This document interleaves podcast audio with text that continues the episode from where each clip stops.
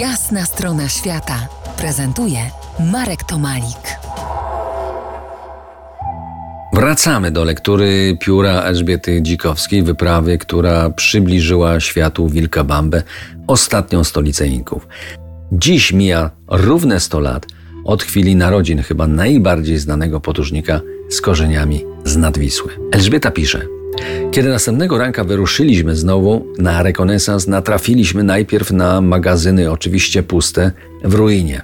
Musiały zaopatrywać 400 ponoć stołecznych rezydencji. Potrzebna też była woda i oto natrafiliśmy na kamienie ujęcia wodociągów. Tony oczywiście cały czas filmował, potrzebny był efekt.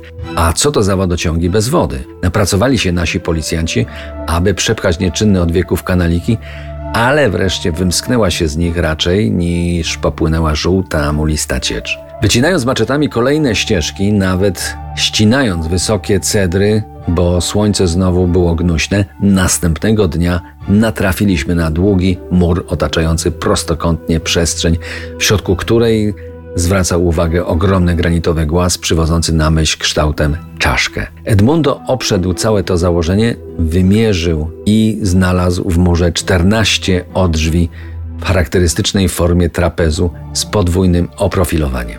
To mogła być świątynia słońca, zadecydował. Potwierdza to także obecność kamienia, symbolu wieczności początku wszechrzeczy. Tak uważali Inkowie i dlatego czcili takie głazy.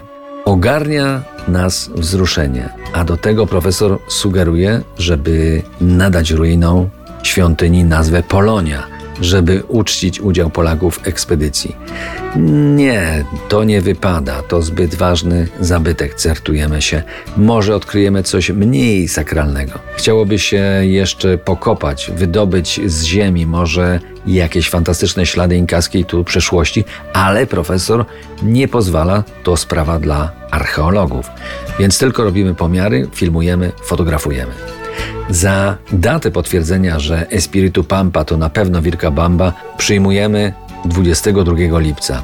Wtedy wciągamy na najwyższe drzewo przed pałacem flagi peruwiańską i polską, odśpiewujemy hymny obu krajów. Radość miesza się ze wzruszeniem.